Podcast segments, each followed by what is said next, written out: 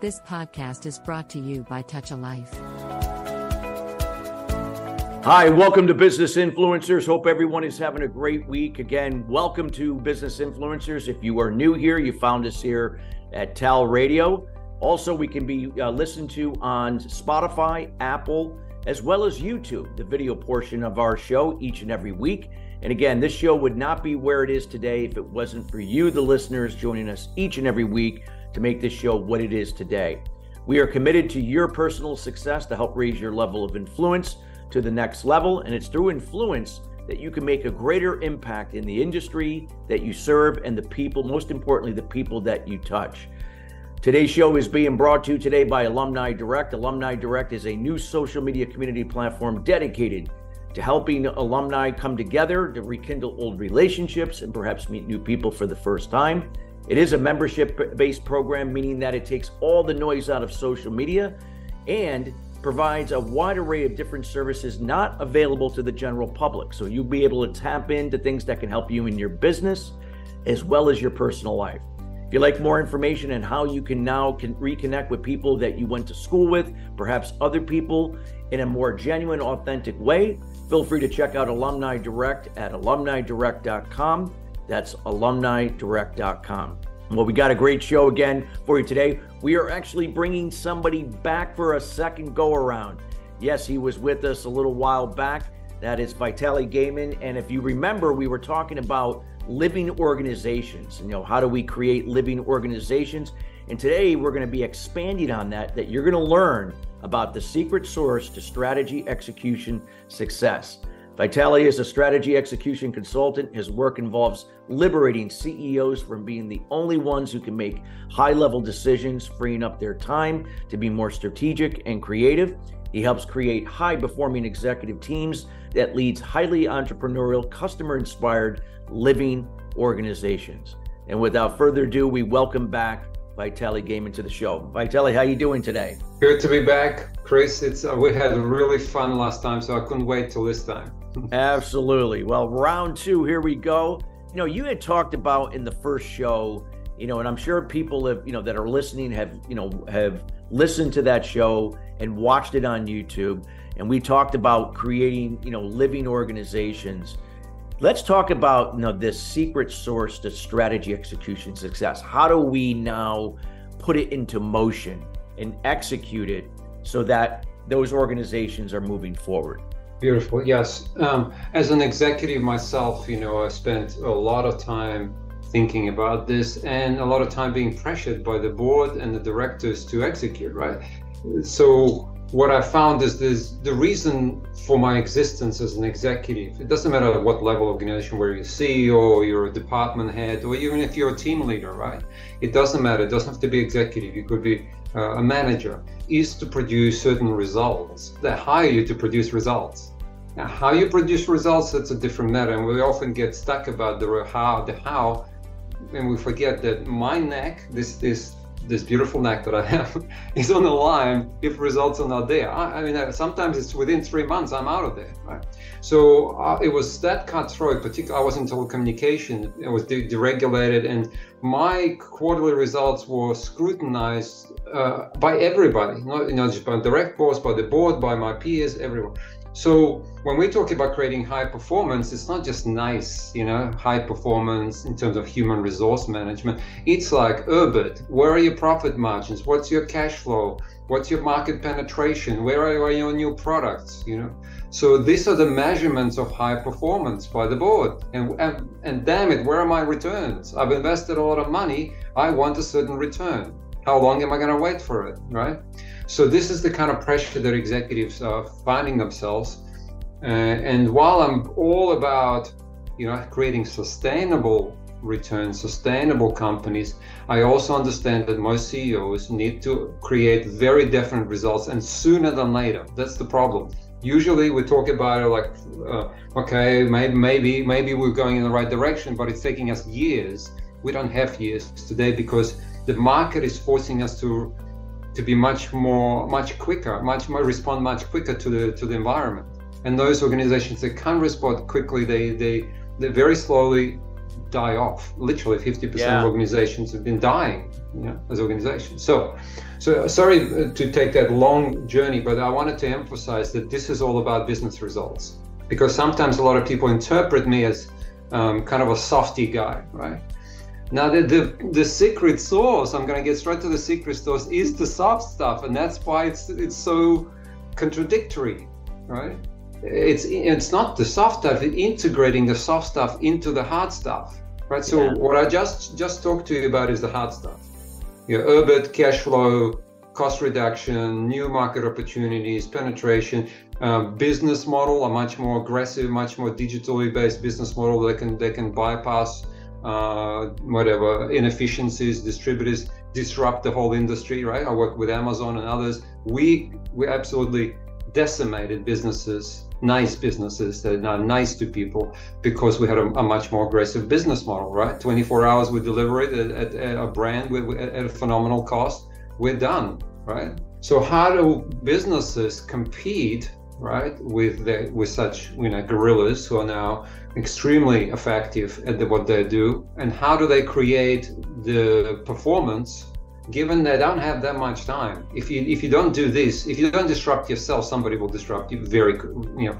And industries like manufacturing like printing like the old industry like banking they're getting disrupted left right and center right? Right. so th- that's the premise. Now how do we do it? Okay the first question i ask to ceos is like where do you want to go do you have a very clear vision of where do you want to go? What is their future, ideal future looks like? Can you quantify it? Can you qualify it? Can you write an article how it feels to be already there? So you know, position yourself of where you want to go. What does that feel like, right? What do you need to change in the company? what kind of performance exactly are you looking for in terms of sales, cash flow, EBIT, new product development, innovation, you know, culture change, whatever you like. Give me a whole scorecard. What is your scorecard for this? How is this performance going to be measured, right? Now, a lot of the times I get these vague answers, uh, like which is quite quite common. yeah, we just we're just going to be the best number one in the industry. I go, what does that? What does mean? that mean? right, right. What does that mean? You know, oh, you know, we just need to improve, really improve sales. I go, by how much? Right? 30%, 100%, 1000%, right? Is it the revenue top line do you want to improve or do you want to improve the profit margins? Which one? It's very different strategy altogether. Uh, is it cash flow that's the problem? The fact that you that you're getting sporadic cash flow, you're not getting the flow, you know, so you, you keep going up and down. Are you the kind of organization that hires a whole bunch of people like for a project and then the project is gone and then the people are sitting there and you're still paying them? Is that a problem that you that you top heavy on the people side? What do you want to change about your business model, right? How does it, your business model looks in five years' time? Now, those questions are very few CEOs can answer, or, or, maybe it's the CEOs can. Okay, actually, to be honest, a lot of CEOs can, but the executives they can't agree on what, what what are those measurements. So, so the first thing we need to do is agree as a team, as an executive team, where the hell are we going, right? And how are we going to measure it, quantify them, right? So not just the corporate objectives, but the actual scorecard, a balanced scorecard, literally, right? The second question I asked them, where, where are you now compared to that? So, you know, and they go, oh, we're doing fantastic. I go, wait a minute, that's not an answer. Or like, if your sales, if you want to double your sales, what are your sales now? If you want to double your profit margin, what are your profit margin now? If you want to add 10 new products, how many products are you adding now per year? Because if you want to add 10 new products and you only have one product for the last 30 years, come on, like you want a 10x? And uh, okay, so I want to understand what what is it where are you now so for real not not not the high but for real so we can see the where the gap is right? Because once we, we understand that, we go, oh, I get it. For the last 10 years, you only really had one major product line. And now you want five other product lines. And it takes you five years to produce a product line. That's not, is it realistic? You know, so we can argue about it and so on, right? So, so we need to have that conversation is where are you now? And, and it, it, are your corporate objective realistic given your current capability and your past history of performance? Right so if you want to be an amazon overnight and you don't and, and you still haven't figured out how to use this digital button that's not going to happen, right? Exactly. right. So that's over ambitious, um, and we need to have the conversation as a joint, as a unit, as an executive unit, and we, we need to have all these voices that go, and they need to be not ostracized for having radical uh, disagreements, right? So, so that's the first thing is that we have this. We say all voices are open, guys. Don't worry. I won't. I won't fire you if you think the boss is crazy and you and, and you way or the setting goals that's not realistic, right? Because what's happening right now, and I speak to a lot of CEOs, top CEOs, right? I asked them, "How did you go this year?" He goes, "Oh, it was dismal. I'm not going to get my bonus. Why?" Because the finance department set these unrealistic goals that nobody could achieve and we all tried to. Of course, it was it was already set up from from from the start, and and now we're we're, we're all rolling backwards. I go, but wait a minute, who does the finance department work for? Well, they work for another. Well, they work for headquarters. They don't work for us, right? So why are they setting those unrealistic? Because they don't care. The, the, the better goals they set, the better they look. But it's not. But nothing to do with reality, right? And I'm going, this is insane. Like you guys are like, you're working for the same company. He goes, yeah, we kind of work for the same. They work for headquarters. They don't work for us. Yeah. You see what's happening? We're literally setting up. So the secret sauce, first of all, is yes to understand where we're going and do it together. Together, that we the finance department is working for you, for you as a business unit, not for the headquarters, right? Yeah. Yeah. And that's often the problem because as companies grow, they start being siloed. They start have these weird structures. Well, right? that's the thing. They be as they get larger, they become siloed, and and then the communication is just siloed in those areas, and it's not getting from one silo to another, and and further, uh, you know, causes issues. Uh, they don't know who they're working for. That's yeah. the problem. So we already described. We know we clearly where we, we know where we're going, where we are now there are other things I want to know is who do you serve? Who do you serve as, as uh, for every department, right? And the answer is very simple. You serve your customer, right? It could be an internal customer. So if the finance department uh, they don't speak to end but their their customer is the business unit, right? Yes. Not the boss, not the CEO, the chairman, or whatever, right? They serve the business units. If the financial objectives are not in alignment with the business unit, then they're driving them crazy. They're setting unrealistic expectation for them, to, and they and they will fail. And that's one of the reasons why strategies don't exit because we don't have alignment. We we're not understanding each other, right? So let's say so now I get alignment. I go, guys, you know, we need to talk to each other. You need to understand who who's the customer.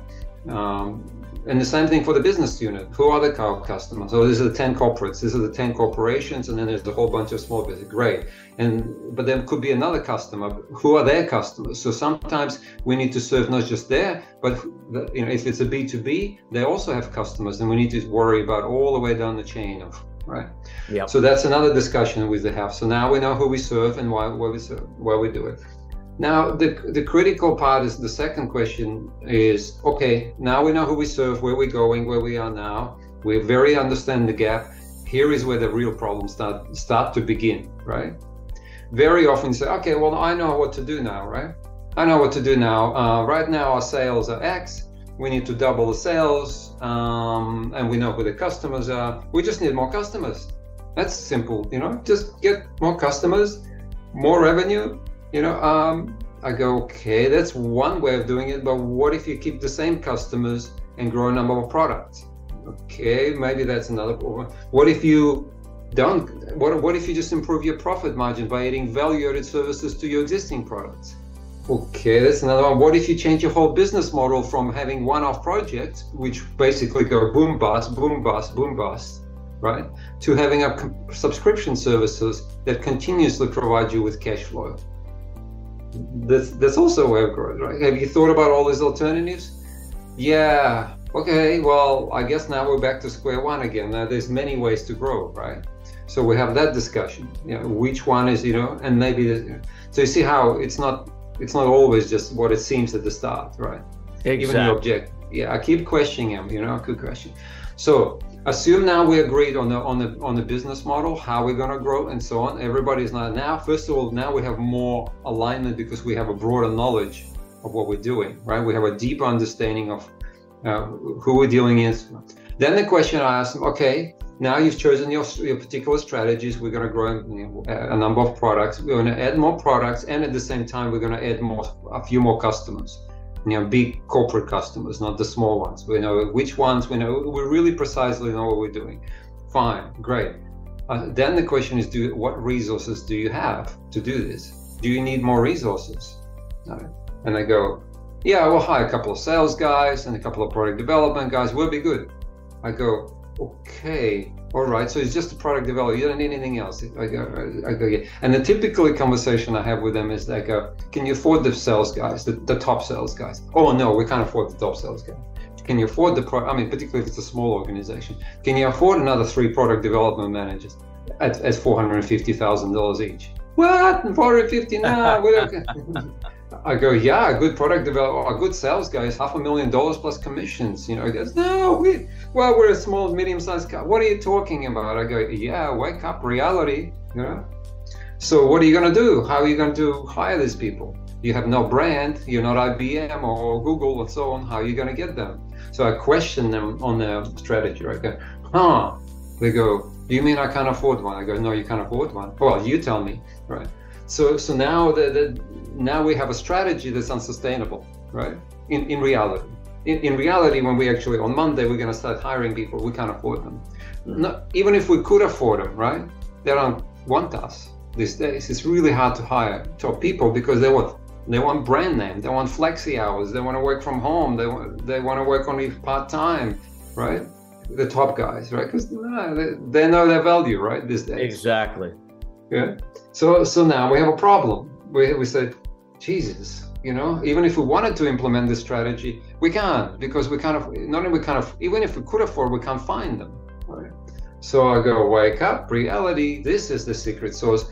Maybe we need to think about how we become more attractive as a company to top performers, so that, that we do attract. We them. do attract those types of talent, that talent.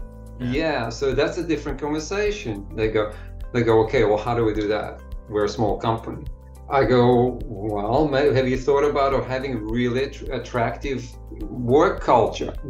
Re- that really, I mean, I said, have you have you thought about why people don't are not attracted to you? Have you surveyed the people why they're not attracted, or, or, or why those who are left? Why did they leave? Did, did you really doing accident? And the three answers are McKinsey survey of two, three thousand or whatever, kind of thousands of people. I don't like the boss boss sucks. Really. So it's, always that. That's not always number one.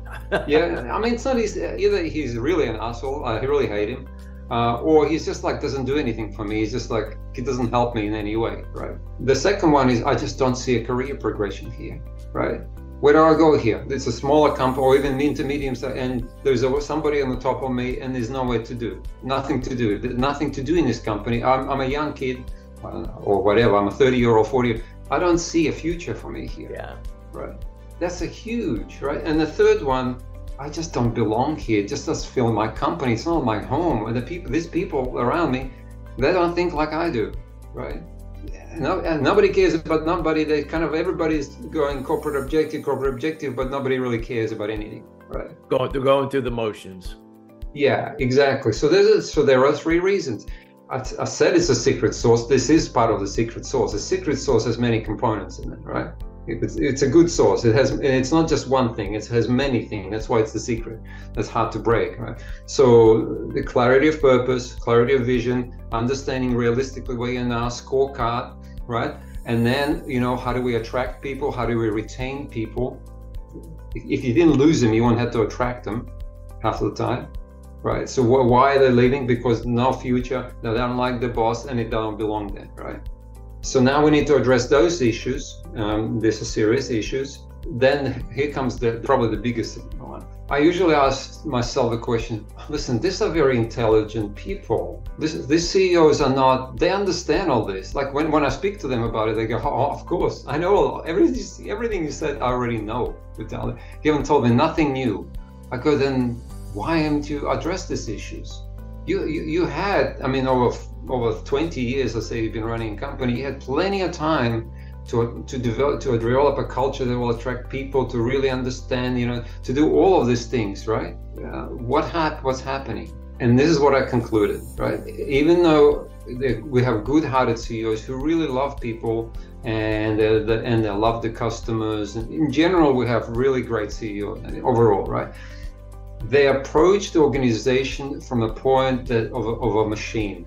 They, they still think like they're optimizing a machine, right? And, and, I'll explain I'll explain you what I mean, right? So I'm an engineer, and and when I used to run organizations, I said, "Oh, I know how to get best performance. I will look at the system, every part of the system, and optimize it.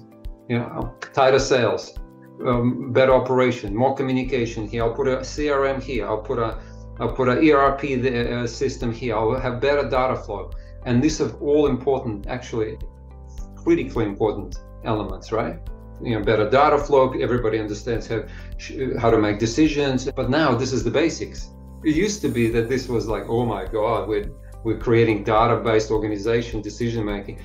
This is what Amazon eats for breakfast. I mean, this is how I was born on that right? Yep. On that, it presumes you already have all the data, AI algorithms, anal- analytics, business analytics to wazoo. You analyze everything, you make decisions on numbers and so on. You're not going to compete on them on that. This, you have no chance. This is like you just have to catch up, right? That's not a competitive advantage anymore. It's a must. Yep. Okay, and they go, oh, geez, that's going to take us five years to get to that must, right? I go, yep. Okay, so that's a must, guys. You you just just got to do it. I said, uh, they said, what? So what else is then? What is the competitive advantage we have? The answer, Chris, why don't you tell me what's the competitive advantage we have?